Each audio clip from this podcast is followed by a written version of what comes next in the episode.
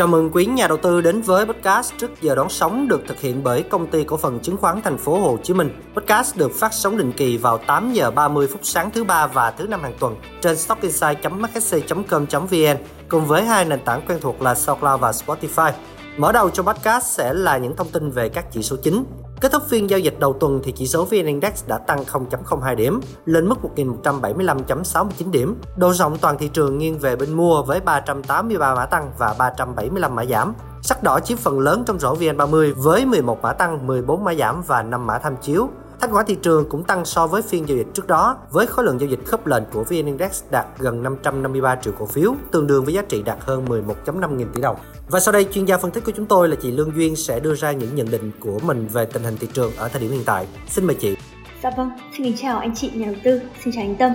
Rất vui được gặp lại anh chị trong số tiếp theo của chương trình podcast trước giờ đón sóng của HSC trong buổi sáng ngày hôm nay. Rất cảm ơn câu hỏi mà anh Tâm đã đưa ra về quan điểm thị trường của Duyên ở thời điểm hiện tại. Thì đầu tiên, nếu như mà chúng ta xét về góc nhìn lên thị trường, thì anh chị đầu tư cũng có thể thấy rằng là thị trường chứng khoán Mỹ trong tuần vừa rồi chỉ vẫn tiếp tục ghi nhận những cái phản ứng tích cực với các chỉ số tiếp tục chinh phục vùng đỉnh lịch sử như là chỉ số Dow Jones và chỉ số S&P 500 đúng không ạ? Và với việc mà thị trường chứng khoán Mỹ tích cực như vậy được hỗ trợ trước các thông tin liên quan tới kết quả kinh doanh quý 4 của các doanh nghiệp. Trong đó thì đã có khoảng 25% công ty trong S&P 500 công bố kết quả, có tới 69% và 68% công ty ghi nhận tăng trưởng EPS và doanh thu vượt dự báo. Bên cạnh đó thì các dữ liệu liên quan tới vĩ mô cũng ghi nhận tích cực cho thấy sức mạnh nền kinh tế Mỹ vượt dự báo. Điển hình như là số lượng đơn đặt hàng cho hàng hóa phi quốc phòng không bao gồm máy bay được nhiều người coi là đại diện hoạt động đầu tư kinh doanh đã tăng 0,3% trong tháng 12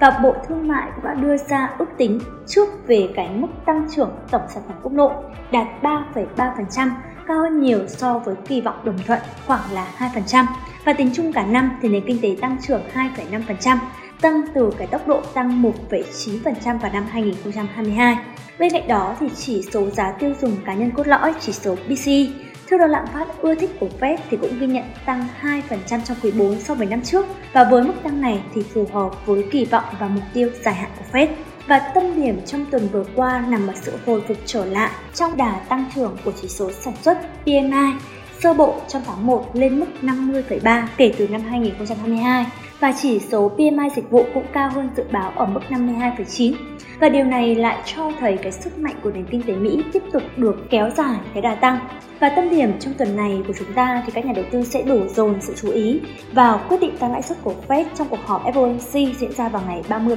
tháng 1. Và hiện tại thì các nhà đầu tư vẫn đang nghiêng về việc Fed tiếp tục duy trì giữ nguyên lãi suất trong tháng 11 này.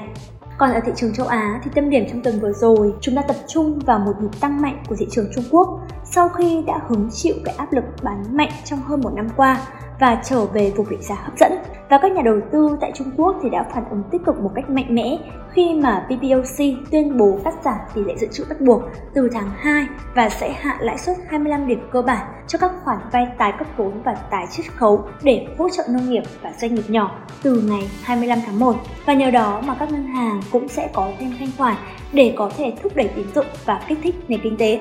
Quay trở lại với thị trường trong nước, thì chúng ta thấy rằng là sau một khoảng thời gian tăng mạnh trước đó, thì trong tuần vừa qua và đến cả phiên giao dịch đầu tuần ngày hôm qua, thì thị trường vẫn tiếp tục trong trạng thái vận động rung lắc điều chỉnh, đúng không ạ? Và trong đó thì diễn biến nghỉ ngơi, phân hóa của nhóm cổ phiếu vốn hóa lớn và nhóm ngân hàng vẫn là những nguyên nhân chính khiến cho chỉ số thị trường chung chưa thể bứt phá ngay được. Và điều này được cho là dễ hiểu khi mà anh chị biết rằng nhóm ngân hàng là nhóm dẫn dắt thị trường trong cái nhịp tăng gần đây và là nhóm chiếm khoảng 30 đến 40% tỷ trọng vốn hóa. Sau đó mà việc nhóm này điều chỉnh thì chỉ số thị trường chung khó có thể tránh khỏi cái sự ảnh hưởng. Bên cạnh đó thì yếu tố thanh khoản ở thời điểm hiện tại vẫn chỉ ghi nhận ở mức dưới mức bình quân 20 phiên Điều này cho thấy cái sự do dự ở cả hai bên mua và bán trong thời điểm hiện tại trong bối cảnh cận kề dịp Tết Nguyên đán 2024. Và theo thống kê của chúng tôi thì trong cái giai đoạn này, cái nhu cầu về tiền của nhà đầu tư nhìn chung cũng sẽ có cái xu hướng gia tăng hoặc là một số nhà đầu tư có xu hướng chốt lại để tổng kết năm. Hơn nữa thì dịp nghỉ Tết Nguyên đán của chúng ta cũng kéo dài đâu đó khoảng thời gian hơn một tuần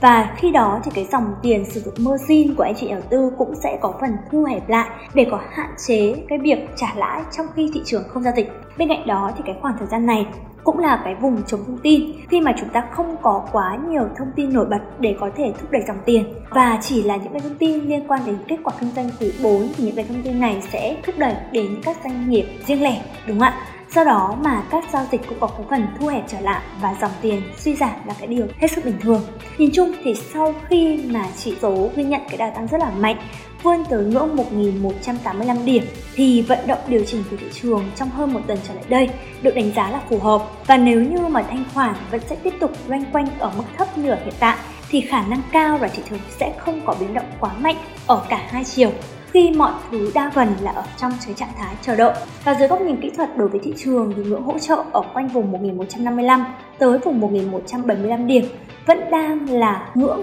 đóng vai trò là bệ đỡ cho xu thế tăng hiện tại của chỉ số thị trường chung. Và khi mà ngưỡng này chưa bị vi phạm thì xu hướng tăng của thị trường vẫn tiếp tục được duy trì. Theo đó mà các vị thế đang có trong danh mục thì anh chị đầu tư vẫn có thể tiếp tục nắm giữ. Và trong cái bối cảnh mà dòng tiền chưa được cải thiện và lực cầu chủ động cũng chưa cho thấy sự mạnh mẽ có thể áp đảo được hoàn toàn cái lượng cung trong ngắn hạn và nhóm cổ phiếu vốn hóa lớn chưa ghi nhận sự đồng thuận trở lại thì diễn biến rung giật của thị trường vẫn hoàn toàn có khả năng tiếp diễn. Sau đó mà các vị thế mua mới của anh chị đầu tư thì chúng ta có thể cân nhắc tích lũy trong các nhịp điều chỉnh thay vì là promo cho các phiên tăng. Đặc biệt là chúng ta sẽ chú ý vào nhóm cổ phiếu mà thu hút được dòng tiền, tạo được nền giá chặt chẽ và duy trì được xu thế tăng và còn nhiều tiềm năng tăng trưởng. Dạ vâng, và đó là một vài những cái quan điểm của duyên về thị trường trong bối cảnh hiện tại rất cảm ơn anh chị nhà đầu tư đã lắng nghe. Cảm ơn anh Tâm. Xin cảm ơn chị Lương Duyên. Hy vọng rằng những nhận định vừa rồi đã phần nào hỗ trợ cho quý nhà đầu tư trong việc đưa ra các lựa chọn của mình một cách tự tin và hiệu quả hơn. Xin cảm ơn quý nhà đầu tư đã dành thời gian để lắng nghe và đồng hành cùng trước giờ đón sóng. Hẹn gặp lại quý nhà đầu tư trong trước giờ đón sóng tuần sau.